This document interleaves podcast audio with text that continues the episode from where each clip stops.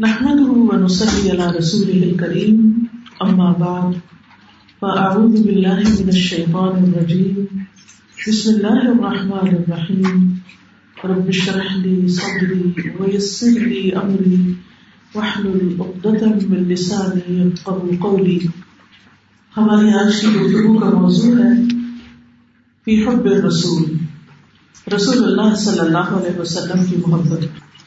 الحمد للہ ہم سب مسلمان ہیں۔ ہم سب اللہ سے محبت کرتے ہیں، جو کہ سب سے زیادہ محبت کے لائق ہے ولدین عامر اشد اللہ اس کے بعد ہم رسول اللہ صلی اللہ علیہ وسلم سے ہر چیز سے بڑھ کر محبت کرتے ہیں۔ کیونکہ آپ کی محبت ایمان کا حصہ ہے۔ اس کے بعد ہم اپنے والدین سے محبت کرتے ہیں، اپنے عزیز و غالب سے محبت کرتے ہیں، اور اپنی اولاد سے محبت کرتے ہیں۔ ہم دنیا کی اور بہت سی چیزوں سے محبت کرتے ہیں؟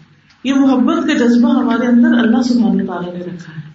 اور یہ محبت انسان کے جذبات کا ایک حصہ ہے۔ محبت زندگی کو خوبصورت بنا دیتی ہے۔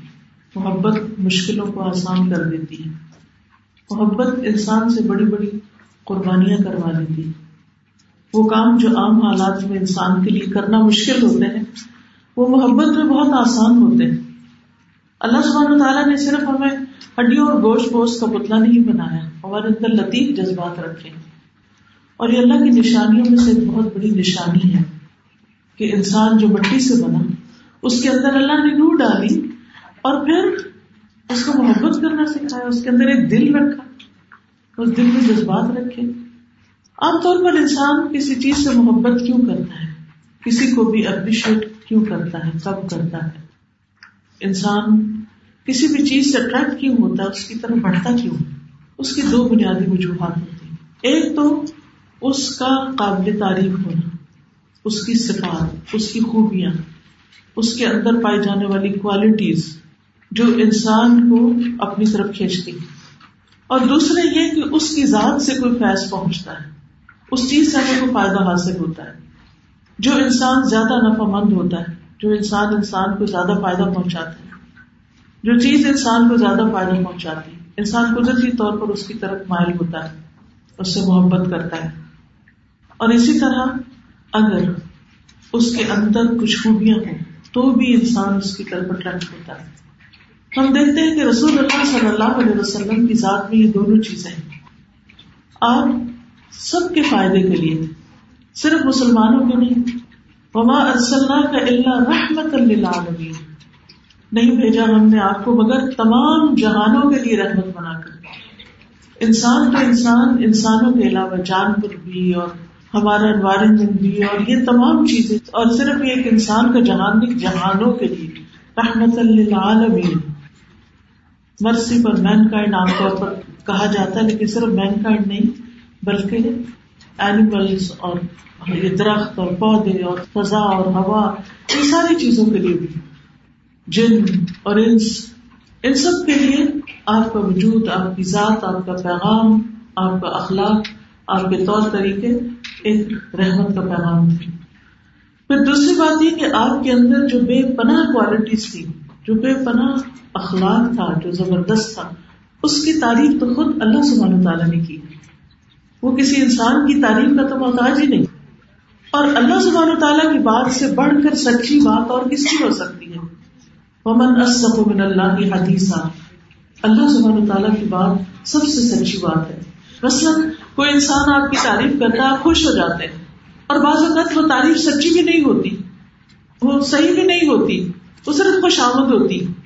تو آپ اسی پر ہی خوش ہو جاتے ہیں۔ اور بعد میں آپ کو پتا چلتا ہے، وہ تو مجھے بےوقوف بنا تو انسانوں کی تعریف پر تو آپ اعتبار ہی نہیں کر سکتے۔ تو سب سے زیادہ قابل اعتبار تعریف کس کی ہے؟ اللہ سبحان و تعالیٰ کی جو انہوں نے اپنے حبیب محمد صلی اللہ علیہ وسلم کے لیے کی۔ اس سے بڑی شہادت، اس سے بڑا سرٹیفکیٹ کوئی ہے ہی نہیں۔ سورت القلم میں اللہ تعالیٰ فرماتے ہیں، نون والقلم وما يسطرون ما انت بنعمت ربك بمجنون وان لك لاجرا غير ممنون. خلق نون، قسم ہے قلم کی اور جو وہ لکھ رہے ہیں۔ آپ اپنے رب کے فضل سے مجنون نہیں ہے لوگ آپ کو مجنون کہتے تھے نا۔ تو اللہ تعالیٰ نے گواہی دی کہ نہیں، آپ مجنون نہیں ہیں۔ لوگوں کے کہنے سے کچھ نہیں ہوتا۔ وہ ان اجر غیر ممنون۔ اور آپ کے لیے وہ اجر ہے یقینی طور پر کہ جس کا سلسلہ کبھی ختم ہونے والا ہی نہیں۔ اور اس کو بھی اگر آپ دیکھیں تو یہ کہ جو بھی ہمیں ہدایت پہنچی ہے، قرآن میں سے، سنت میں سے، ساری کی ساری آپ ہی کے ذریعے پہنچی آج امت کا کوئی بھی فرد کہیں بھی بیٹھا ہوا، چاہے افریقہ میں، چاہے امریکہ میں، قرآن کا ایک حرف بھی پڑھتا ہے، تو اس کا اجر نبی صلی اللہ علیہ وسلم کو جاتا ایک لامتنا ہی سلسلہ ہے۔ اور ہر روز وہ اجر بڑھتا چلا جا رہا اور پھر دوسری طرف ہم میں سے ہر شخص درود پڑھتا ہے۔ یعنی جب سے اللہ سبحانہ تعالیٰ نے یہ درود سکھایا اور نبی صلی اللہ علیہ وسلم کے ذریعے ہم تک پہنچا اور ہم سب پڑھ رہے ہیں اور پڑھتے چلے جا رہے ہیں اور پڑھتے چلے جا رہے ہیں، یہ درود دراصل کیا ہے؟ آپ کے حق میں دعائیں خیر ہے تو یہ سب آپ کے درجات کو بلند کرنے کا ذریعہ ہے۔ ہم سب آزان کے بعد آپ کے لیے درجہ ترفیہ الوسیلہ اور درجہ رفیہ مانگتے ہیں۔ آپ کے درجوں کی بلندی مانگتے ہیں۔ حالانکہ آپ کا درجہ تو آلریڈی سب سے بلند ہے لیکن آپ سوچیے کروڑوں اربوں اور خربوں لوگ آپ صلی اللہ علیہ وسلم کے لیے دعائیں کیے چلے جا رہے ہیں، دعائیں کیے چلے جا رہے ہیں۔ وہ کتنا بڑا عجل ہے۔ کیا اتنی دعا کسی اور کے لیے ہو سکتی؟ اتنی محبت کسی اور سے ہو سکتی؟ اتنا بڑا اجر کسی اور کا ہو سکتا ہے؟ اجر غیر ممنون۔ اور یہ سلسلہ قیامت تک ختم ہونے والا ہی نہیں اور پھر آخرت میں تو خیر وہ اجر ہوگا کہ جس کا سلسلہ کبھی ختم ہی نہیں ہوگا۔ تو دنیا میں بھی ہر روز آپ کے دنیا سے جانے کے بعد بھی، آپ کا مشن مکمل ہونے کے بعد بھی آپ کے درجے بھی بڑھتے چلے جا رہے ہیں اور آپ کا اجر بھی بڑھتا چلا جا رہا ہے۔ اور پھر وہ ان نقل خلق نظیم اور بے شک آپ البتہ اخلاق کی بلندیوں پہ فائز ہیں سب سے بلند ترین اخلاق ہے آپ کا۔ یہ اللہ سبحانہ تعالیٰ کی مد ہے۔ تعریف ہے نبی صلی اللہ علیہ وسلم کے حق میں۔ اور اس سے پتہ چلتا ہے کہ قابل تعریف وہی ہوتا ہے جس کا اخلاق اچھا ہوتا ہے۔ جنت میں دو چیزیں سب سے زیادہ لے جانے والی انسان کو۔ ایک اللہ کا تقوی اور دوسرے اچھے اخلاق۔ اچھے اخلاق کی وجہ سے انسان دن بھر روزہ رکھنے والے اور رات بھر قیام کرنے والے سے بھی زیادہ بڑا اجر پا لیتا ہے۔ ہم میں سے کتنے ہی لوگ ہیں جو تمنا کرتے ہیں کہ آج ہم زیادہ سے زیادہ روزے رکھ سکیں۔ لیکن رکھ نہیں پاتے۔ خواتین کی طور پہ کئی مجبوریاں جن کی وجہ سے چاہنے کے باوجود بھی وہ نہیں رکھ پاتی۔ راتوں کا قیام تو اس میں بھی آپ دیکھیں، بچوں کی پیدائش ہو، بچوں کو پالنا ہو، ان سب میں بھی قیام کتنا مشکل ہوتا ہے۔ اور بائی دا ٹائم عورتیں سارے پروسیس سے فارغ ہوتی ہیں تو خود اپنے گٹنے لے کے بیٹھ جاتی ہیں، پھر اور زیادہ عبادت میں سجدے تک سے مشکل ہو جاتی ہے سجدے میں نہیں جا سکتے، تو وہ عبادت جو ہم کرنا چاہتے ہیں، وہ کر ہی نہیں پاتے۔ لیکن ہاں اس رات بھر کی عبادت اور دن بھر کے روزے سے بھی زیادہ اگر آپ کو کسی طریقے سے اجر پانا ہے، تو وہ اخلاق کی بلندی اخلاق اچھا اخلاق۔ اور اچھا اخلاق کیسے پتا چلتا ہے کہ کسی کا اخلاق اچھا ہے؟ اچھے اخلاق کو دیکھنا اور پرکھنا ہو اپنے اندر، دوسروں کے نہیں، ہم دوسروں کے لیے فوراً ججمنٹل ہو جاتے ہیں۔ اپنے اندر چار چیزوں کو دیکھیے۔ چار چیزیں ہمارے اخلاق کا آئینہ ہوتی ہے اخلاق دکھاتی ہیں۔ سب سے پہلے ہمارا چہرہ۔ کسی کو دیکھ کر آپ کے دل پہ کیا بیتتی؟ وہ آپ کو کیسی نگاہوں سے دیکھتا ہے۔ وہ آپ کو کس طرح کی اسمائل دیتا ہے۔ وہ کتنے کھلے چہرے سے آپ کو ملتا ہے۔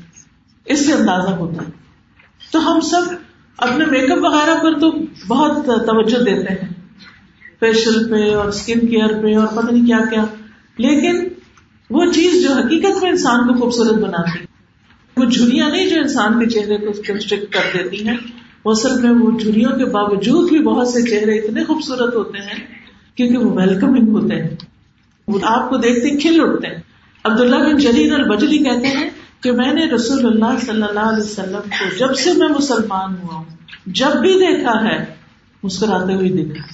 کبھی ایسا نہیں ہوا کہ میں نے آپ کے چہرے کی طرف نظر ڈالی ہوں اور آپ مسکرا نہ رہے ہوں۔ اور ہمارے بچے اور ہمارے گھر والے اور سروینٹس وہ شاید ترس ہی جاتے ہوں کہ کسی وقت اما کے چہرے پہ اسمائل آتی۔ ماں کے چہرے پہ اسمائل آتی، گھر روشن ہو جاتا ہے۔ سارے بوجھ ہٹ جاتے ہیں۔ ہر چیز کھیل اٹھتی ہے، دنیا مسکرا اٹھتی ہے۔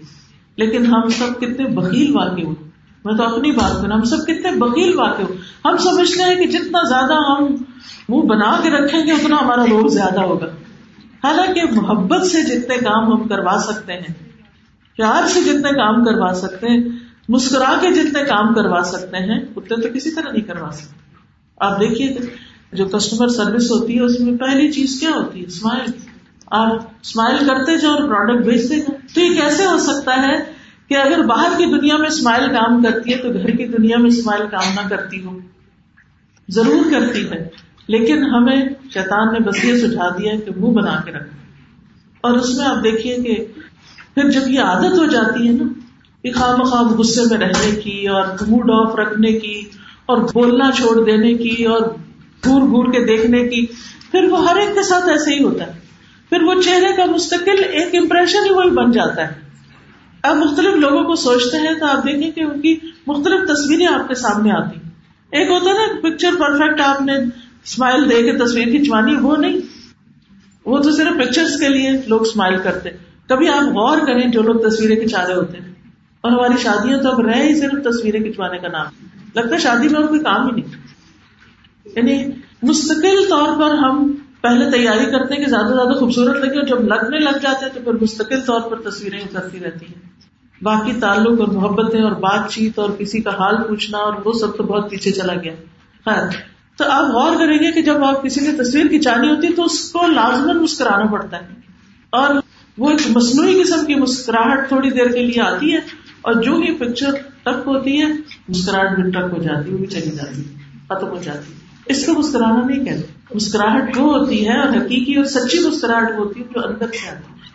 تو نبی صلی اللہ علیہ وسلم کی نیچرل مسکراہٹ تھی، کیونکہ بار بار مصنوعی طور پر آپ اپنے اوپر وہ تاری نہیں کر سکتے۔ اس لیے نبی صلی اللہ علیہ وسلم اخلاق کے بلند ترین مرتبے پر فائز تھے اور اس میں سب سے پہلے آپ کے چہرے کے تاثرات، آپ کے دیکھنے کا انداز، کیونکہ نگاہوں میں بھی ایک شفقت ہوتی ہے ایک محبت ہوتی۔ دوسری چیز، زبان۔ اخلاق کا اظہار زبان سے ہوتا ہے، الفاظ سے ہوتا ہے۔ آپ بولتے کیا ہیں؟ آپ کا ایکسپریشن کیا ہے؟ آپ کے الفاظ کا چناؤ کیا ہے؟ بعض اوقات آپ کے دل میں کچھ برا نہیں بھی ہوتا، لیکن آپ کے الفاظ ایسے ہوتے ہیں کہ وہ دوسرے کو چپ جاتے ہیں۔ بعض لوگ لکھتے ہیں تو ایسا لگتا ہے کہ انتہائی روڈ ہے۔ بعض لوگ بولتے ہیں تو ایسا لگتا ہے کہ جیسے پتھر مار رہے ہیں۔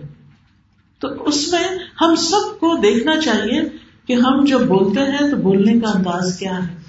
اس کو ہم اور دھیما کیسے کر سکتے ہیں؟ بات سمجھانی ہے نا، بات دوسرے کو بتانی ہے نا، تو بس آرام سے بھی بتا سکتے چیخ چلا کے بھی بتا سکتے تو وہ بات جو آرام سے ہو سکتی ہے، اس میں چیخ چلا کے قوت سرف کرنے کی ضرورت کیا ہے؟ اور پھر اس قوت کے لیے مزید وٹامن کھانے پڑتے ہیں۔ کیونکہ ہم نے اپنی انرجی جو ہے، وہ ایسی جگہوں پہ لگا دی جہاں لگانی نہیں چاہیے تھی۔ تو اس لیے اگر نبی صلی اللہ علیہ وسلم کا اخلاق آپ دیکھ یعنی بات یہاں سے چلی نا کہ آپ سے لوگ محبت کیوں کرتے تھے؟ اور ہمیں آپ سے محبت کیوں ہے؟ آپ کی خوبیوں کی وجہ سے، آپ کے اخلاق کی وجہ سے۔ اللہ سبحانہ تعالیٰ محمد صلی اللہ علیہ وسلم سے محبت کیوں کرتے ہیں؟ آپ کے اخلاق کی وجہ سے۔ آپ کے صبر اور ٹالرنس اور برداشت اور تحمل کی وجہ سے جو آپ کے لوگوں کے ساتھ تھا کہ لوگ آپ کو کیا کیا نہیں کہتے تھے۔ لیکن کیا کوئی تاریخ میں ایک ریکارڈ بھی ملتا ہے کہ آپ نے جواب میں کسی کو وہی لفظ دہرایا؟ لوگ آپ کو مجنون کہتے، کاہن کہتے، شاعر کہتے اور کیا کچھ کہتے، لیکن آپ نے واپس پلٹ کے کسی کو جواب نہیں دیا۔ لیکن ہم جب تک صرف جواب تو کیا، جواب کے اوپر مزید اتنا بلٹ اپ کر کے جب تک نہ کچھ کہے تو ہم سمجھتے ہیں ہم نے اپنا فرض پورا نہیں کیا۔ ہمارا دل ٹھنڈا نہیں ہوتا اور اس پہ بھی نہیں ہوتا۔ پھر دوبارہ شروع ہو جاتا پھر اس کو بتاتے ہیں، اس کو بتاتے ہیں، اس کو بتاتے endless grudges endless پریشانیاں۔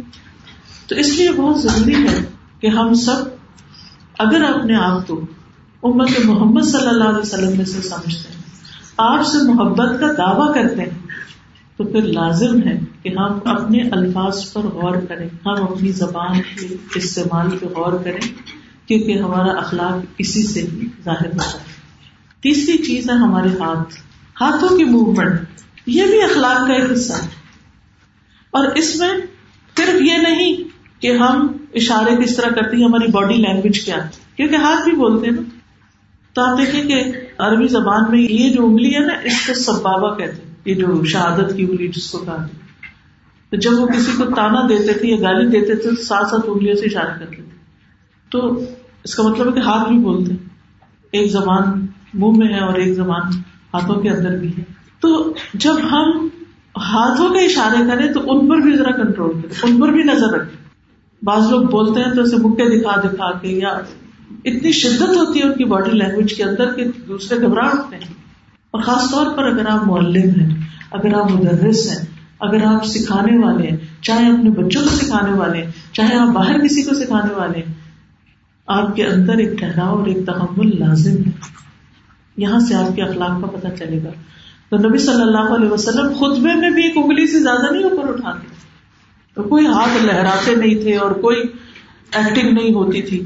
اب آج کل تو بعض اسپیکر سارا وقت صرف گھومتے پھرتے رہتے اور باقاعدہ ایسا لگتا ہے جیسے کوئی اسٹیج شو ہو رہا ہے۔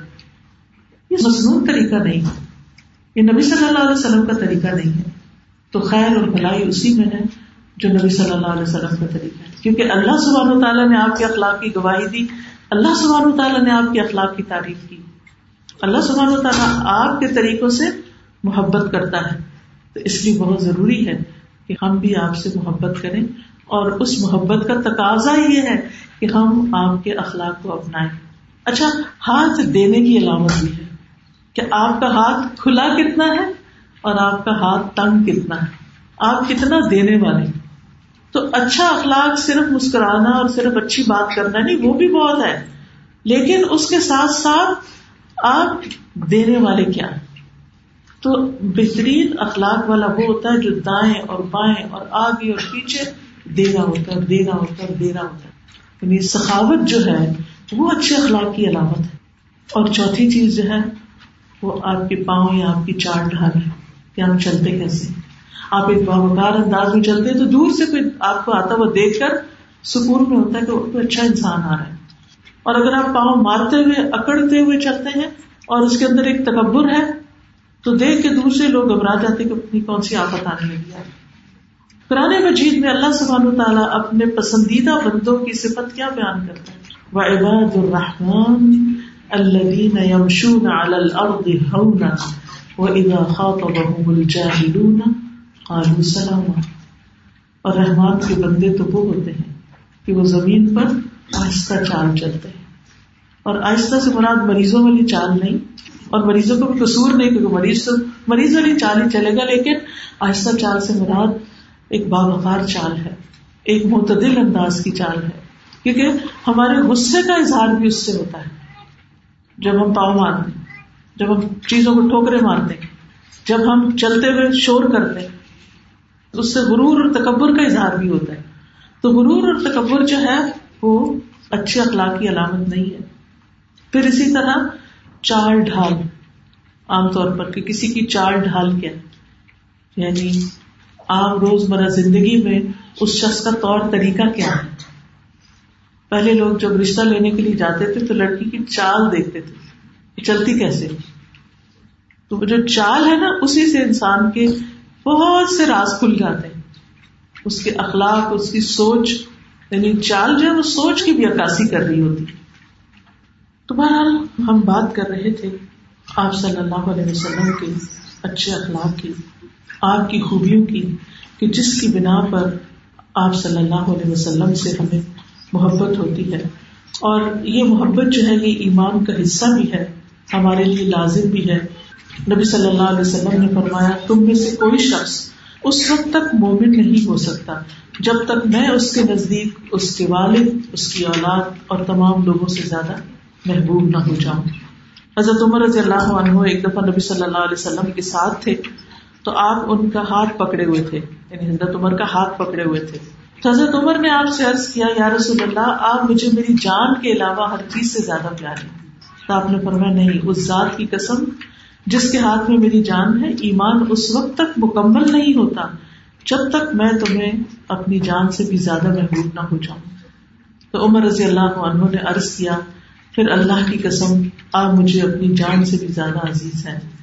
نبی صلی اللہ علیہ وسلم نے فرمایا ہاں عمر یعنی اب تمہارا ایمان مکمل ہوا۔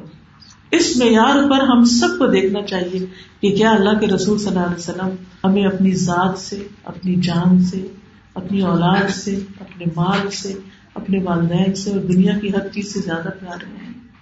کیونکہ اگر وہ محبت ہوگی تو پھر قدرتی طور پر انسان جس سے محبت کرتا ہے، اس کو آئیڈیالائز کرتا ہے، اس کو فالو کرتا ہے، اس کے رنگ ڈھنگ اختیار کرتا ہے، پھر اس کی ہر چیز کو اپریشیٹ کرتا ہے۔ آج ہم بعض اوقات صرف جذباتی محبت کا اظہار تو کرتے ہیں، لیکن حقیقی محبت آپ سے نہیں کرتے کہ جس میں آپ صلی اللہ علیہ وسلم نے فرمایا، من احب سنتی فقط احب. جس نے میری سنت سے محبت کی، اس نے تحقیق مجھ سے محبت کی۔ حقیقت میں وہ مجھ سے محبت کرتا ہے۔ تو اس لیے بہت ضروری ہے کہ آپ صلی اللہ علیہ وسلم کی محبت آپ کی سنت کی محبت سے ہو۔ آپ سے محبت کا فائدہ کیا ہے؟ آپ سے محبت کا فائدہ یہ کہ انسان کے ایمان میں ایک حلاوت آ جاتی ہے، ایک مٹھاس آتی ہے دل کا ایک قرار آتا ہے، ایک سکون ہوتا ہے۔ آپ دیکھیں کہ جس چیز سے جس انسان سے آپ محبت کرتے ہیں نا آپ تھکے ہوئے بھی ہوں، آپ پریشان حال ہو جو ہی آپ کو اس کا خیال آئے گا، آپ اس کو دیکھیں گے تو آپ کے اندر ایک خوشی پیدا ہو جائے گی۔ بس ایک ماں کی حیثیت سے آپ سارا دن کام کاج کر کر کے تھکتے ہیں، جو ہی بچہ سو کے اٹھتا ہے، آپ اسے اٹھاتے ہیں، گلے سے لگاتے ہیں، تو کیا ہوتا ہے؟ ایک دم آپ کی ساری تھکاوٹ چلی جاتی ہے۔ آپ کے دل کے اندر سے بھوک سی اٹھتی ہے۔ تو محبت جو ہے وہ انسان کی ساری تکلیفوں کو دور کر دیتی ہے، انسان کو زندگی کے اندر ایک خوشی عطا کرتی ہے۔ اگر آپ محمد صلی اللہ علیہ وسلم سے صحیح معنوں میں محبت کرتے ہوں گے، تو اس سے آپ کے اندر ایک خوشی کی کیفیت پیدا ہوگی۔ یہ جو آج کی دنیا میں ڈپریشن اور افسردگی اور ذہنی بیماریاں اور دل کی پریشانیاں اور زندگی میں کوئی خوشی کا نہ ہونا ہے اس کی بنیادی وجہ یہ ہے کہ ہمارے اندر ایمان کی مٹھاس نہیں ہے۔ یہ مٹھاس جب آ جاتی ہے، یہ حلاوت جب آ جاتی ہے، تو بڑے بڑے مشکل کام آسان ہو جاتے ہیں۔ پھر نبی صلی اللہ علیہ وسلم کے ساتھ رہنے اور ساتھ پانے کا ذریعہ ہے یہ محبت۔ ابو ذر کہتے ہیں، میں نے عرض کی، یا رسول اللہ صلی اللہ علیہ وسلم، ایک آدمی کسی قوم سے محبت کرتا ہے، لیکن ان کے اعمال کرنے کی قدرت نہیں رکھتا۔ تو اس کا کیا حکم ہے؟ آپ نے فرمایا، اے ابو ذر، تم اس کے ساتھ ہوگے جس سے تم محبت کرتے میں نے کہا، میں اللہ اور اس کے رسول سے محبت کرتا ہوں۔ آپ نے فرمایا، اے ابو ذر، تم اس کے ساتھ ہوگے جس سے تم محبت کرتے ہو۔ تو نبی صلی اللہ علیہ وسلم سے محبت کا دوسرا فائدہ کیا ہے؟ کہ آپ کا ساتھ نصیب ہوگا۔ آپ دیکھیے کہ جب کوئی گھبراہٹ کا وقت ہوتا ہے، جب پریشانی کا عالم ہوتا ہے، تو انسان کا کیا دل چاہتا ہے؟ کہ مجھے کسی ایسے کا ساتھ مل جائے، میں اس کا پلو پکڑ لوں، میں اس کے ساتھ لگ جاؤں، کہ جس کے ساتھ لگ کے مجھے یہ ہو کہ ہاں اب خیر ہے، اب میں مقابلہ کر لوں مشکلات سوچیے، آخرت کا دن کتنا مشکل دن ہے۔ کہاں اٹھائے جائیں گے؟ کس کے ساتھ اٹھائے جائیں گے؟ اگر محمد صلی اللہ علیہ وسلم سے محبت کرتے ہوں گے تو آپ کے ساتھ اٹھائے جائیں گے۔ آپ کے قریب ہوں گے۔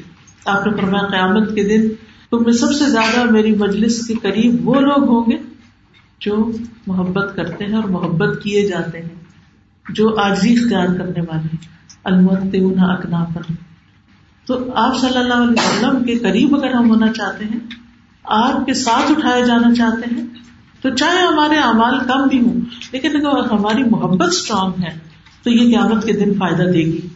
پھر اسی طرح حضرت عائشہ کہتی ہے کہ ایک آدمی نبی صلی اللہ علیہ وسلم کے پاس آیا۔ کہنے لگے اللہ کے رسول صلی اللہ علیہ وسلم۔ آپ مجھے، میری جان سے بھی زیادہ پیارے دیکھیے، کس کس طرح صحابہ اپنی محبتوں کا اظہار کرتے ہم نے کبھی اکیلے میں بیٹھ کے کہا اللہ کے رسول، آپ مجھے اپنی جان سے بھی زیادہ پیارے کیا آپ کی سیرت پڑھ رہے ہوں؟ آپ کے اخلاق کے بارے میں پڑھ رہے ہوں؟ آپ کی کسی بھی چیز کے بارے میں جان رہے ہوں؟ آپ کے ٹالرنس آپ کے معاملات، آپ کا لوگوں کے ساتھ جو صبر و برداشت کا رویہ تھا، ان سب کو پڑھ کے کبھی ہمیں یہ خیال آیا کہ ہمارا دل پکار اٹھے کہ ہم اللہ کے رسول صلی اللہ علیہ وسلم سے محبت کرتے ہیں؟ ہوا یہ کہ وہ کہتے ہیں کہ آپ مجھے اپنے گھر والوں سے بھی زیادہ پیارے آپ مجھے میرے بیٹے سے بھی زیادہ پیارے دیکھیے، آپ مجھے میری جان سے زیادہ پیارے آپ کے سامنے بیٹھ کے کہ آپ مجھے اپنے گھر والوں سے زیادہ پیارے آپ مجھے اپنے بیٹے سے زیادہ پیارے میں جب گھر میں ہوتا ہوں تو آپ مجھے یاد آتے اور مجھ سے صبر نہیں ہوتا، حتیٰ کہ میں آپ کے پاس پھر آ جاتا ہوں اور آپ کا دیدار کر لیتا ہوں۔ لیکن جب مجھے اپنی اور آپ کی موت یاد آتی ہے تو میں سوچتا ہوں کہ آپ تو جنت میں داخل ہوں گے امبیا کے ساتھ بلند مقامات پر ہوں گے۔ لیکن میں اگر جنت میں داخل بھی ہوا تو مجھے اندیشہ ہے کہ میں آپ کو دیکھ نہیں سکوں گا۔ کیونکہ آپ کے درجے کہاں اور ہم کہاں؟ نبی صلی اللہ علیہ وسلم نے اس کو کوئی جواب نہیں دیا۔ حتیٰ کہ جبریل علیہ السلام یہ آیت لے کر نازل ہوئے۔ ومن اللہ والرسول فأولئك مع الذين انعم الله عليهم من النبيين والصديقين والشهداء والصالحين وحسن اولئك رفيقا۔ جو شخص اللہ اور رسول کی اطاعت کرتا ہے، تو ایسے لوگ ان لوگوں کے ساتھ ہوں گے جن پر اللہ نے انعام کیا یعنی انبیاء، صدیقین، شہداء، صالحین، اور کتنے اچھے ہیں یہ دوست۔ ان کی رفاقت، ان کی کمپنی کتنی بہترین کمپنی ہے۔ کیونکہ جب آپ کسی اچھے انسان کی کمپنی میں ہوتے ہیں، تو آپ کے دل کی حالت بدل جاتی آپ اپنے غم بھول جاتے ہیں۔ آپ کو اپنی پریشانیاں یاد نہیں رہتی۔ آپ کو یہ لگتا ہے آپ جنت میں پہنچ گئے۔ اسی لیے تو یوسف علیہ السلام نے نبوت اور بادشاہت اور سب کچھ دنیا کا ملنے کے بعد کیا دعا مانگی تھی؟ توفنی مسلم الحقنی بسالم اور ہماری بھی یہی تمنا ہونی چاہیے۔ کیونکہ جس کو اچھے لوگوں کا ساتھ مل گیا، اچھے دوست مل گئے، اچھی کمپنی مل گئی، اس کو ہر بھلائی مل گئی۔ پھر آپ دیکھیے کہ قیامت کی تیاری میں مددگار ہے آپ کی محبت۔ ایک شخص نے رسول اللہ صلی اللہ علیہ وسلم کی خدمت میں حاضر ہو کر عرض کیا اللہ کے رسول قیامت کب آئے گی؟ آپ نے فرمایا تم نے قیامت کے لیے کیا تیاری کر رکھی؟ اس نے عرض کیا، اللہ اور اس کے رسول کی محبت۔ بس میرے پاس تو یہ ہے۔ آپ نے فرمایا بے شک تم انہیں کے ساتھ ہوگی جن سے تم محبت کرتے ہو۔ کیونکہ پھر یہ ہو نہیں سکتا کہ جس سے انسان محبت کرتا ہو، اس کے طریقوں پہ نہ چلے، اس کی بات نہ مانے۔ یہ تو نہیں ہو سکتا نا کہ آپ کہیں، مجھے آپ سے محبت ہے، اور پھر اگر آپ اس کو کوئی کام کہیں تو وہ کہ یہ تو میں نہیں کر سکتا۔ نہیں، جس سے محبت ہوتی ہے، اس کے لیے تو انسان الٹی بازی بھی لگا دیتا ہے۔ آپ صلی اللہ علیہ وسلم سے ہم اس لیے محبت کریں۔ آپ بے پناہ، بلند اخلاق کے مالک تھے، رحمت اللہ عالمین تھے۔ آپ سب کی فکر کرتے تھے۔ انسانوں کی اتنی فکر کہ اللہ کا باقی نفسا کا اعلیٰ آثاری علم یومن حاضر حدیث یا صفا کہ شاید آپ اپنی جان گھلا ڈالیں گے ان کے پیچھے کہ اگر یہ اس بات پر ایمان نہ لائے آج ہمارے اندر تمام انسانیت کے لیے کتنا درد ہے، کتنی محبت ہے، کتنا احساس ہے کہ اگر یہ ایمان نہ لائے تو ان کا کیا بنے گا؟ اور اس کے لیے ہم کتنا تڑپتے ہیں اور ہم کتنی کوشش کرتے ہیں۔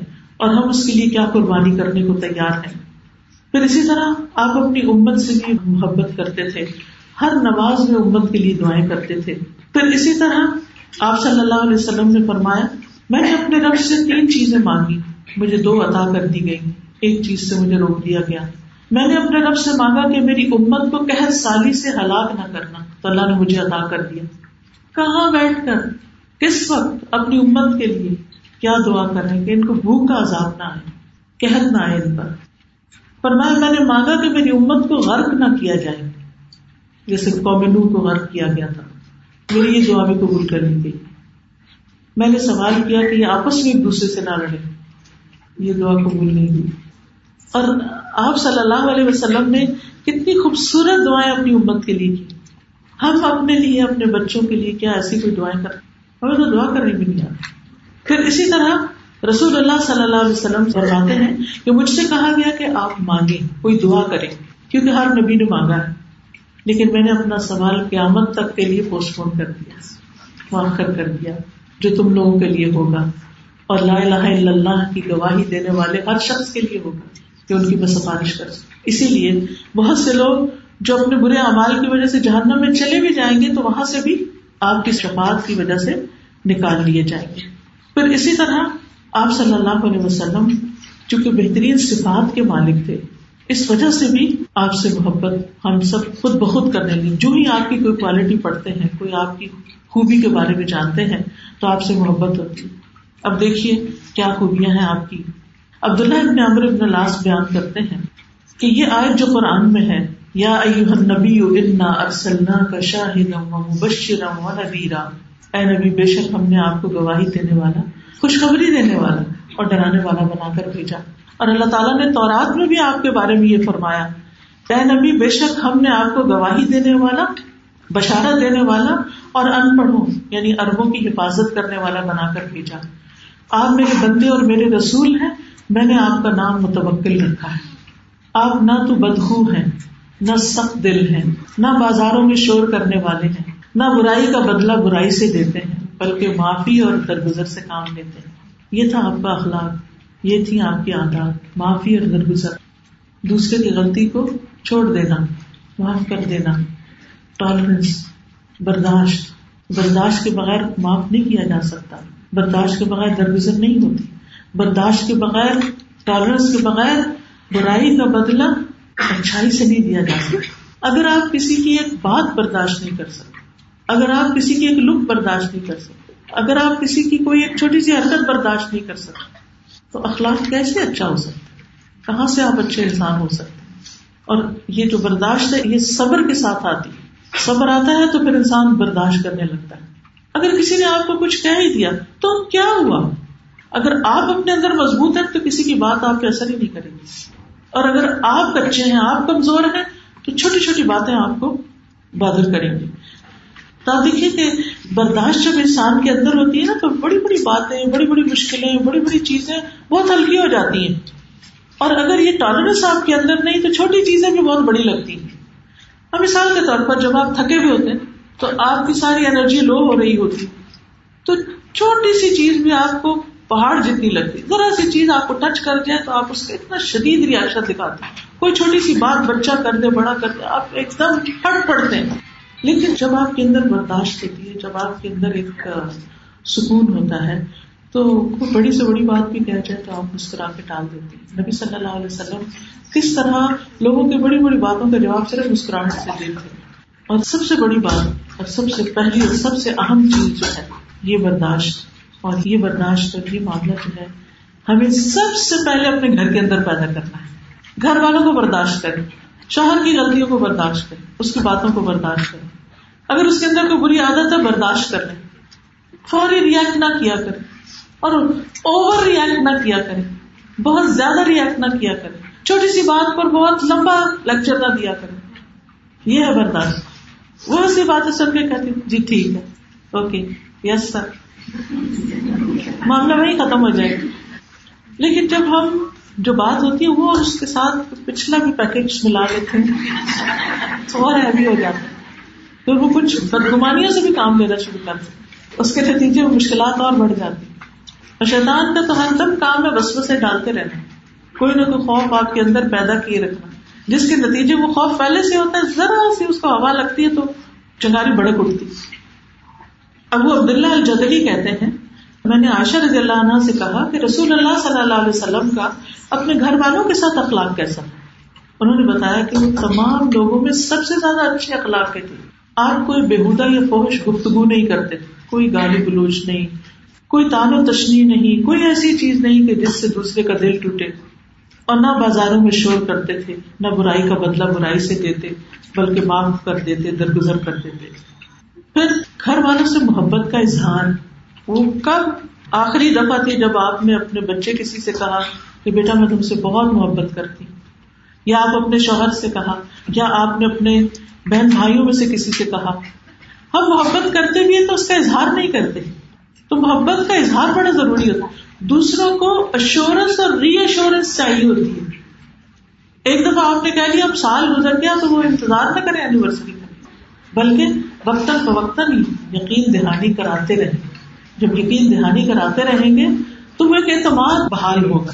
اور جب اعتماد بحال ہوگا نا، تو آپ کسی وقت غصے میں کچھ کہہ بھی دیں گے تو دوسرا بھی نہیں، محبت بہت کرتی ہے، ویسے ہی بس کسی وقت تھکی ہوئی ہوتی ہے، تو اس طرح کی بات کرتا ہے پھر وہ آپ کی ٹالرنس بھی برداشت کر لیں گے تھوڑی سی۔ لیکن جب وہ ٹرسٹ نہیں ہوتا نا جو محبت نہیں ہوتی، جو بانڈنگ نہیں ہوتی، جو کنیکشن نہیں ہوتا جب تعلق نہیں ہوتا جب بدگمانیاں ہوتی ہیں، تو آپ کے دن بھر کی محنت اور تھکاوٹ اور کاموں میں کپنا بھی ان کو نظر نہیں آتا، وہ بھی نظر نہیں آتا۔ تو اس میں آپ دیکھیے نبی صلی اللہ علیہ وسلم کا طرز عمل تھا، وہ کیا تھا؟ امیر ابن آس کہتے ہیں کہ نبی صلی اللہ علیہ وسلم نے مجھے غزبت الزاط سلاسل کا امیر بنا کر بھیجا۔ کہتے ہیں جب میں غزبے سے واپس آیا تو میں نے آپ سے پوچھا کہ آپ کو سب سے زیادہ محبت کس سے؟ کیونکہ وہ خوش تھے کہ مجھے آپ نے ٹرسٹ کیا اور مجھے اتنی بڑی ذمہ داری دی، امیر بنا کے بھیجا۔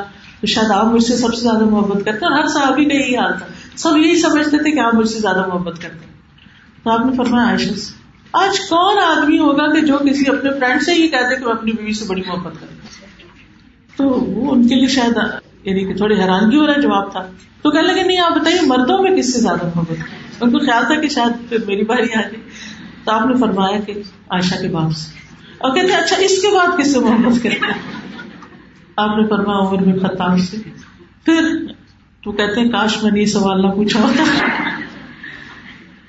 تو بات یہ کہ محبت کا اظہار بڑا ضروری ہے اور اس میں بغل سے کام نہیں لینا چاہیے۔ ایک شخص آپ کے پاس آیا، کہنے لگا، یا رسول اللہ صلی اللہ علیہ وسلم، میں فلاں انسان سے بڑی محبت کرتا ہوں۔ آپ نے فرمایا، کیا تم نے اس کو بتایا؟ کہا، نہیں، اس کو تو نہیں بتایا۔ آپ نے کہا، جاؤ، اس کو بتاؤ کیونکہ جب آپ کسی سے محبت کرتے ہیں اور آپ پھر اس کو بتاتے ہیں، تو اس کو بھی اچھا لگتا ہے۔ اور آج لوگوں کے ذہنی مسائل کی ایک وجہ کیا ہے کہ ان کو اس بات کی پریشانی ہوتی ہے کہ ہمیں کوئی اچھا نہیں سمجھتا۔ لو سیلف اسٹیم کا شکار ہو جاتے ہیں کہ کوئی ہمیں پوچھتا نہیں، کوئی ہمیں عزت نہیں دیتا، کوئی ہماری ویلو نہیں، اولاد بھی نہیں پوچھتی، ساری زندگی میں نے ان کے پیچھے لگا دی۔ تو یہ چیزیں انسان کو بار بار غمگین کرتی ہیں، یہ دکھی کرتی ہیں۔ تو ان دکھوں کا علاج اسی میں ہے کہ ایک دوسرے کے ساتھ نہ صرف یہ کہ دل میں محبت رکھے بلکہ زبان سے بھی اظہار کرے اور صرف زبان سے اظہار نہیں، عمل سے بھی۔ حضرت عائشہ کہتی ہے کہ میں حیض کی حالت میں ہوتی تھی۔ پانی پیتی تو نبی صلی اللہ علیہ وسلم کو وہ برتن دیتی آپ اس برتن میں اسی جگہ سے منہ رکھ کے پانی پیتے جہاں سے میں نے پیا کیونکہ کچھ لوگوں کے نزدیک حالت حال میں عورت اچھوت ہو جاتی تھی، اس کو تو گھر سے بھی باہر کر دیتے تھے۔ یا ایک بالکل ایک ایریا میں ریسٹرکٹیڈ کر دیتے۔ تو کہتی کہ میں اس حالت میں ہڈی سے گوشت کھاتی، اتارتی اور وہ ہڈی میں نبی صلی اللہ علیہ وسلم کو پکڑا دیتی۔ آپ اسی جگہ سے اس کو چوس لیتے۔ تو یہ عملی اظہار ہے۔ پھر گھر میں کام کاج کے تعاون، کیونکہ صرف باتوں سے محبت ثابت نہیں ہوا کرتی۔ جب تک کسی کی مشکل میں کام نہ آئے، جب تک کسی کی کیئر نہ کرے۔ آپ صلی اللہ علیہ وسلم صرف زبان سے نہیں کہتے تھے، مجھے عائشہ سے محبت ہے، صرف وہ آپ کے جھوٹا پانی پی کر ہی صرف محبت کا اظہار نہیں کرتے تھے، بلکہ گھر کے کام کاج میں آپ کی مدد کیا کرتے تھے۔ یہ محبت کے رشتوں کو بڑھانے والی بات ہوتی۔ ہے اسود کہتے ہیں، میں نے عائشہ رضی اللہ عنہ سے پوچھا، نبی صلی اللہ علیہ وسلم اپنے گھر میں کیا کیا کرتے تھے؟ انہوں نے کہا، آپ اپنے گھر کے کام کاج، اپنے گھر والوں کی خدمت کیا کرتے تھے۔ جب نماز کا وقت ہوتا تو سب کچھ چھوڑ کے فوراً نماز کے لیے چلے جاتے تھے۔ کسی اور نے آپ سے پوچھا، حضرت عائشہ سے، کہ رسول اللہ صلی اللہ علیہ وسلم گھر میں کیا کرتے ہیں؟ تو انہوں نے کہا، نبی صلی اللہ علیہ وسلم بھی انسانوں کی طرح ایک انسان بھی تھے۔ وہ اپنے کپڑوں کو صاف کر لیتے، اپنی بکری کا دودھ دھو لیتے، اپنے کام خود کرتے۔ ایک اور جگہ پر تسمے کی بات آتی ہے، ڈول سینے کی بات آتی ہے، بکری کا دودھ نکالنے کی بات آتی ہے۔ یعنی گھر کے کاموں میں یہ چھوٹے چھوٹے کام جو تھے، وہ آپ ساتھ مل کے کر لیتے۔ اور اس میں آپ دیکھیے کہ ساتھ مل کے جب کوئی کام کیا جاتا ہے، تو اس میں کتنی محبت بھی بڑھتی ہے، کتنی خوشی اور وہ کام بھی کتنا آسان ہو جاتا ہے۔ بجائے اس کے کہ ایک ساتھ بیٹھ جائے اور باقی سب خدمت پہ بھاگتے دوڑتے رہے پھر اسی طرح گھر والے جو کھانا دیتے، اس کو خوشی سے کھا لیتے تھے۔ کھانے میں ایپ نہیں نکالتے تھے۔ پھر بیویوں میں انصاف کرنے والے تھے۔ ان کو باقاعدہ وقت دیا کرتے تھے۔ ان کا ہر طرح سے خیال کرتے تھے۔ جائز فرمائشیں پوری کر دیتے تھے۔ جابر بن عبداللہ کہتے ہیں، رسول اللہ صلی اللہ علیہ وسلم نرم دل آدمی تھے۔ جب بھی آپ سے حضرت عائشہ کسی چیز کی فرمائش کرتی تھی تو آپ اسے پورا کر دیتے۔ پھر اسی طرح مشہور واقعہ تو آپ سب کو پتا ہوگا کہ جب حضرت عائشہ کے ساتھ دوڑ لگائی آپ نے اور اس میں حضرت عائشہ جیت گئی۔ پھر ایک دفعہ اور دوڑ لگائی تو آپ صلی اللہ علیہ وسلم جیت کے اور کہنے لگے، عائشہ، وہ اس دن کا بدلا ہے۔ بچوں کے ساتھ بہترین اخلاق سے پیش آتے، بہت رحم دلی اور ہمدردی اور محبت کے ساتھ پیار سے ان کے نام لیتے، ان کو اپنے ساتھ لگاتے، ان کے سر پہ ہاتھ پھیرتے، ان کو دعائیں دیتے اپنی نواسی کو کندھے میں چڑھا کے نماز لیڈ کرتے، بچوں کو زبان نکال کر خوش کرتے، ان کے ساتھ اسی طرح کی دل لگی کرتے۔ ان پہ پانی پھینکتے، ان کے جذبات کا خیال رکھتے، ان کو تسلی دیتے۔ پھر اسی طرح خادموں کے ساتھ سروٹس کے ساتھ بہت خوبصورت معاملہ کرتے، پیار سے کام کرواتے، پیار سے سردرش کرتے۔ حضرت انس کہتے ہیں کہ رسول اللہ صلی اللہ علیہ وسلم، انہوں نے دس سال نبی صلی اللہ علیہ وسلم کی خدمت کی۔ کہتے ہیں کہ آپ لوگوں میں سب سے بڑھ کر عمدہ اخلاق والے تھے۔ آپ نے ایک دن مجھے کسی کام کے لیے بھیجا تو میں نے کہا اللہ کی قسم میں نہیں جاؤں گا۔ ہم سمجھتے کہ نبی صلی اللہ علیہ وسلم کے آگے کون انکار کر سکتا ہے؟ کیونکہ وہ بچے ہی تھے تو کہا کہ میں نہیں جاؤں گا کام۔ تو کہتے حالانکہ میں دل میں سوچ رہا تھا کہ میں چلا جاؤں گا۔ تو کہتے ہیں کہ میں گھر سے نکل گیا۔ بچوں کے پاس سے گزرا، بچے بازار میں کھیل رہے تھے۔ تو میں نے بھی کھیلنا شروع کر دیا۔ آخر بچے تھے، تو تھوڑی دیر میں کہتے ہیں، میں نے دیکھا تو پیچھے سے میری گدی کسی نے پکڑی، میں دیکھا تو نبی صلی اللہ علیہ وسلم کھڑے تھے۔ میں نے دیکھا تو آپ میری طرف دیکھ کے ہنس رہے تھے۔ اچھا میں ہمیشہ سوچتی ہوں اگر اس جگہ میں ہوتی تو کیا؟ بچے کو کوئی کام کہہ کے بھیجے، وہ کھیل میں لگ جائے، پھر دیکھیں اس کی شامت کیسی آتی ہے۔ لیکن سنت کیا ہے؟ آپ صلی اللہ علیہ وسلم فرمائے، انیس، جہاں میں نے جانے کا کہا وہاں چلے جاؤ تو میں نے کہا جی یا رسول اللہ، میں جا رہا ہوں۔ تو بھی پیار سے بات مانی جھگڑا ہی ختم ہو ہم جب ایک پس کریٹ کر دیتے ہیں تو وہ کام تو وہی رہ جاتا ہے۔ ہم واپس بھی ٹکرانا شروع کر دیتے ہیں، جس سے پھر اپنا بھی موڈ آف ہو جاتا ہے اور بچے کا بھی دل ٹوٹ جاتا ہے۔ پھر اسی طرح بچوں کو کریٹیسائز نہیں کرتے تھے ایب نہیں نکالتے تھے۔ حضرت انس کہتے ہیں کہ میں نے نو سال نبی صلی اللہ علیہ وسلم کی خدمت کی، مجھے نہیں یاد کہ کبھی آپ نے کسی کام پر مجھ سے کہا ہو کہ تم نے ایسا کیوں کیا اور ایسا کیوں نہیں کیا۔ کبھی کوئی تنقید کی ہی نہیں، کوئی ایب نکالا ہی نہیں۔ پھر وہ کیسے نا آپ سے محبت کرتے؟ یہ تنقید اور ایب اور اور یہ چیزیں محبتیں ختم کر دیتی۔ کسی کو مذاق اڑانا اور کسی کو ڈانٹ ڈپٹ کرنا اس سے دلوں سے عزت چلی جاتی حضرت انس ہی کہتے ہیں کہ اگر آپ نے مجھے کسی کام کا حکم دیا اور مجھ سے ڈیلے ہو گیا، کبھی نہ بھی کر سکا، تو آپ نے کبھی ملامت ہی نہیں کی۔ اپنے اہل خانہ میں سے اگر کوئی شخص مجھے ڈانٹتا بھی، ہوتا نا بعض خواتین بیچ میں بول پڑتی۔ دو لوگوں کا معاملہ ہوتا تو ایک اور ہم سمجھانا شروع کر دیتے تو آپ صلی اللہ علیہ وسلم فرماتے نہیں نہیں، چھوڑ دو۔ اگر تقدیر میں ہوتا تو ہو جاتا یہ کام۔ بلا وجہ روک ٹوک نہیں۔ مار پیٹ تو سوال ہی پیدا نہیں ہوتا۔ پھر اسی طرح آپ کے خادم بھی آپ کے ساتھ جنت میں رہنے کی خواہش رکھتے تھے۔ ربیہ بن کا اسلم جو تھے وہ آپ کے لیے وزو کا پانی لاتے تھے رات کے وقت۔ تو آپ ان سے پوچھا کرتے تھے، تمہیں کچھ چاہیے؟ کچھ چاہیے تو بتاؤ۔ تو کہتے مجھے جنت میں بھی آپ کا ساتھ چاہیے۔ تو آپ نے فرمایا، کچھ اور؟ نہیں بس یہی۔ تو آپ نے ان سے پوچھا کہ تمہارے دل میں خیال کیسے آیا؟ یعنی تم نے اتنی بڑی چیز مانگی، یہ خیال کیسے ہے؟ تو اس سے بھی اندازہ لگایا کہ صحابہ کس طرح آخرت اورینٹیڈ تھے۔ کہ یہاں جو بھی مانگا، لیا، وہ تو ختم ہو جائے گا۔ اصل تو باقی رہنے والی وہ چیز ہے۔ تو پھر آپ نے فرمایا کہ تم سجدوں کی کثرت سے میری مدد کرو۔ پھر اسی طرح آپ کمزوروں کے ساتھ بڑے مہربان تھے۔ ان کی حاجتیں پوری کرتے۔ بہترین انداز میں اصلاح کرتے۔ اذیتوں پر صبر و تحمل سے کام لیتے۔ انس بن مالک کہتے ہیں کہ میں رسول اللہ صلی اللہ علیہ وسلم کے ساتھ چل رہا تھا۔ آپ کے جسم پر نجبان کی بنی ہوئی موٹے حاشی کی چادر تھی یعنی موٹی سی پٹی لگی ہوئی تھی۔ تو اتنے میں ایک دیہاتی آیا، اس نے چادر پکڑی اور وہ کھینچ دی آپ کی گردن کے پاس۔ اتنی زور سے کھینچی کہ وہ آپ کے موٹے کے اوپر نشان پڑ گئے۔ کیونکہ وہ پٹی لگی ہوئی تھی نا، اوپر تو کھینچ گئی۔ تو اس نے کہا، اے محمد، مجھے اس مال میں سے دینے کا حکم دیجیے جو آپ کے پاس اللہ کا مال ہے۔ بہت روڈ انداز میں بولا آپ اس کی طرف متوجہ ہوئے، مسکرائے اور حکم دیا کہ اس کو مال دیا جائے۔ سبحان اللہ یعنی ایک شخص اتنی بدتمیزی سے پیش آ اور آپ اس کو بھی دیکھ کے مسکرا دیں اور اس کو بھی مان دیں۔ اس کو کہتے ہیں ٹالرنس کہ جو آپ کے ساتھ اچھا نہ کرے، آپ اس کے ساتھ اچھا کریں۔ پھر اسی طرح صرف مسلمانوں کے ساتھ، صرف اپنوں کے ساتھ، صرف رشتے داروں کے ساتھ، سب کے ساتھ یعنی صرف مسلم کے ساتھ ہی آپ کا برتاؤ اچھا نہیں ہوتا تھا، سب کے ساتھ اچھا ہوتا تھا۔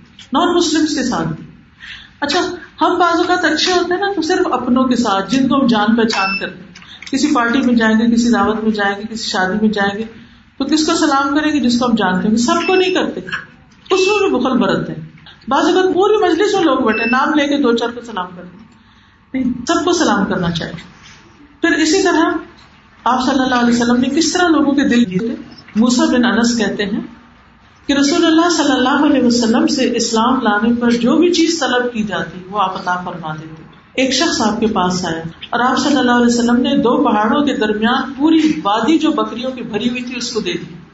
وہ صرف اتنا تھا کہ وہ آیا اور دیکھ کے حیران ہو گئے واہ اتنی بکریاں آپ کو ملی غنیمت میں۔ آپ نے اچھا تم لے جاؤ۔ وہ شخص اپنی قوم کی طرف واپس کیا اور کہنے لگا، میری قوم مسلمان ہو جاؤ۔ محمد صلی اللہ علیہ وسلم اتنا دیتے ہیں کہ فخر و فاقہ کا اندیشہ ہی نہیں رکھتے۔ وہی دینے والے۔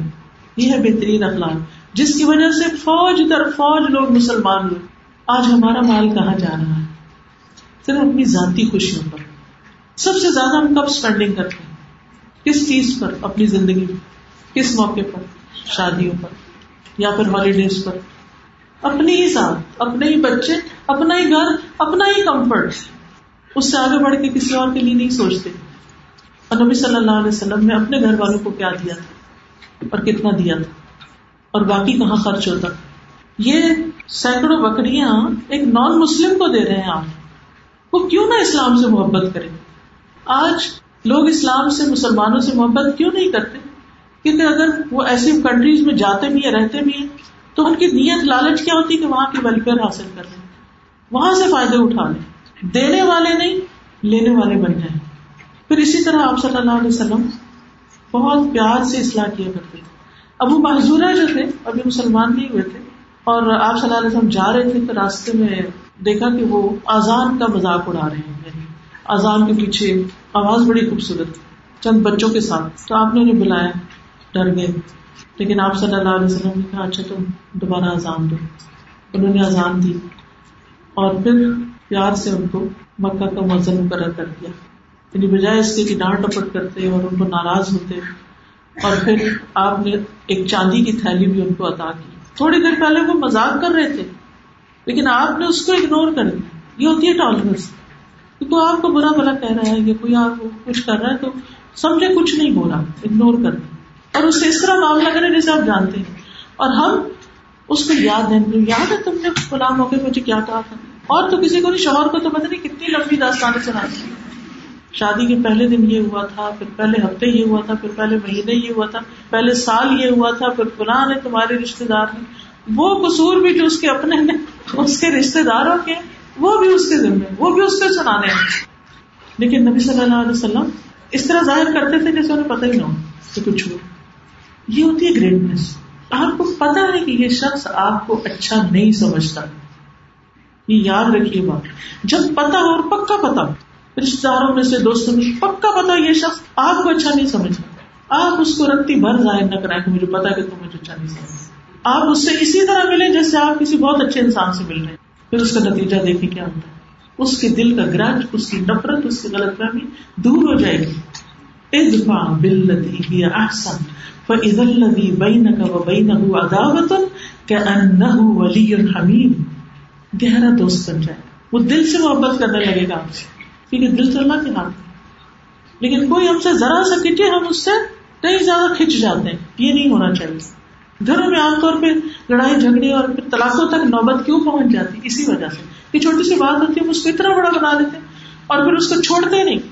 جیسے وہ بہت عزیز چیز ہو کہ جس کو ہاتھ سے نہیں ڈالے دیتے معاف نہیں کرنا درگزر نہیں، پھر وہ جب پکڑے رکھتے ہیں تو وہ بوجھ بنتا چلا جاتا ہے اور وہ دل کا بوجھ بھی اور ہر چیز پر اثر انداز ہونے لگتا ہے۔ اسی طرح ابو ریرا کہتے ہیں کہ نبی صلی اللہ علیہ وسلم نے نج کی طرف کچھ سوال بھیجے تو قبیلہ بنو حنیفہ سے ایک شخص کو گرفتار کر لائے جس کو سماما بن وسال کہا جاتا ہے۔ صحابہ نے اسے مسجد نبی کے ستونوں میں سے ایک سلون سے باندھ دیا۔ نبی صلی اللہ علیہ وسلم اس کے پاس تشریف لائے۔ پوچھا سماما بتاؤ تمہارے پاس کیا ہے؟ اس نے کہا، محمد، میرے پاس خیر ہے، صلی اللہ علیہ وسلم۔ اگر آپ مجھے مار دیں گے تو ایسے شخص کو ماریں گے جو خونی یعنی خون کا بدلہ لیا جائے۔ احسان کریں گے تو ایک شکر گزار پہ احسان کریں گے۔ مال چاہتے ہیں تو جتنا چاہے طلب کر یعنی اپنے آپ کو چھڑانے کے لیے دو آپ نے اس کو اس کے حال پہ چھوڑ دیا۔ دوسرے دن پھر آپ نے یہ سوال کیا، اس نے پھر وہی جواب دیا۔ تیسرے دن پھر آپ نے اس سے یہ پوچھا، اس نے وہی جواب دیا۔ اور آپ نے فرمایا، اس ماموں کو چھوڑ دو۔ نہ مال مانگا اور نہ ہی کوئی اور چیز۔ حالانکہ وہ سردار تھا اور آپ اس سے انتقام لیتے تو لوگوں کے دل میں ڈر بیٹھ جاتا کہ سردار مارا گے تو پیچھے ہماری کیا ہوگا تھا۔ لیکن آپ صلی اللہ علیہ وسلم نے اس کو آزاد کر دیا۔ قریب ہی گئے جا کے غسل کیا واپس آئے۔ کہنے لگے اشد اللہ الہ الا اللہ محمد رسول اور جب سردار مسلمان ہوا، پوری قوم مسلمان ہوئی کہنے لگے، اے محمد صلی اللہ علیہ وسلم، اللہ کی قسم، روئے زمین پر کوئی چہرہ آپ کے چہرے سے زیادہ میرے لیے برا نہ تھا۔ لیکن آج آپ کے چہرے سے زیادہ کوئی چہرہ میرے لیے محبوب نہیں۔ اللہ کی قسم، کوئی دین آپ کے دین سے زیادہ مجھے برا نہیں لگتا تھا۔ اور آج آپ کا دین مجھے سب سے زیادہ پسند ہے۔ اللہ کی قسم، کوئی شہر آپ کے شہر سے زیادہ برا نہیں لگتا تھا۔ اور آج آپ کا شہر مجھے ہر شہر سے زیادہ محبوب ہے۔ یہ کیسے ہوا؟ یہ کیسے دل بدلے؟ یہ محبت سے بدلے؟ یہ اخلاق سے بدلے؟ یہ ٹالرنس سے بدلے؟ یہ برداشت سے بدلے؟ پھر اسی طرح آپ سب کے ساتھ احسان کرتے دشمنوں کے لیے بھی سرافا رحمت ہوتی آپ سے عرض کیا گیا، اللہ کے رسول مشرقوں کے خلاف بد دعا کرے آپ نے فرمایا، مجھے لانت کرنے والا بنا کے نہیں بھیجا گیا۔ مجھے تو رحمت بنا کے بھیجا گیا ہے۔ ان کی بد اخلاقی پر آسان طریقے سے جواب دے تکلیف دینے والوں سے بدلہ نہیں لیتے تھے۔ جان کے دشمنوں کے ساتھ بھی احسان کیا۔ مکہ پتہ ہوا تو سب کو معاف کر دیا۔ سوائے چند دیکھ کے۔ رسول اللہ صلی اللہ علیہ وسلم جب ہجرت کر رہے تھے تو سراکا آپ کے پیچھے لگا۔ پھر وہ پکڑا گیا۔ لیکن آپ نے اس کو بھی چھوڑ دیا۔ پھر اسی طرح حیوانات نباتات سے بھی محبت کرتے تھے۔ جمعے کے خطبے کے لیے ایک درخت کے تنے پر آپ خطبہ دیا کرتے تھے پھر آپ نے لکڑی کا ممبر بنوایا۔ جب آپ نے وہ تنا چھوڑا تو جس جمعے آپ نے نئے ممبر پہ کھڑے ہو کر خطبہ دینا چاہا تو سنے سے اس طرح رونے کی آواز ہے جیسے بچے کی آہوں کی آواز ہوتی۔ آپ صلی اللہ علیہ وسلم اس کے پاس گئے اور اس پلپٹ کو جو کھجور کا ایک تنا تھا اس کو حل کیا۔ تو اس نے رونا چھوڑ دیا۔ نبی صلی اللہ علیہ وسلم اپنے ممبر کو چھوڑ کے، اپنے خطبے کو چھوڑ کے کھجور کا تنا تھا صرف۔ لیکن اس کا بھی اتنا احساس۔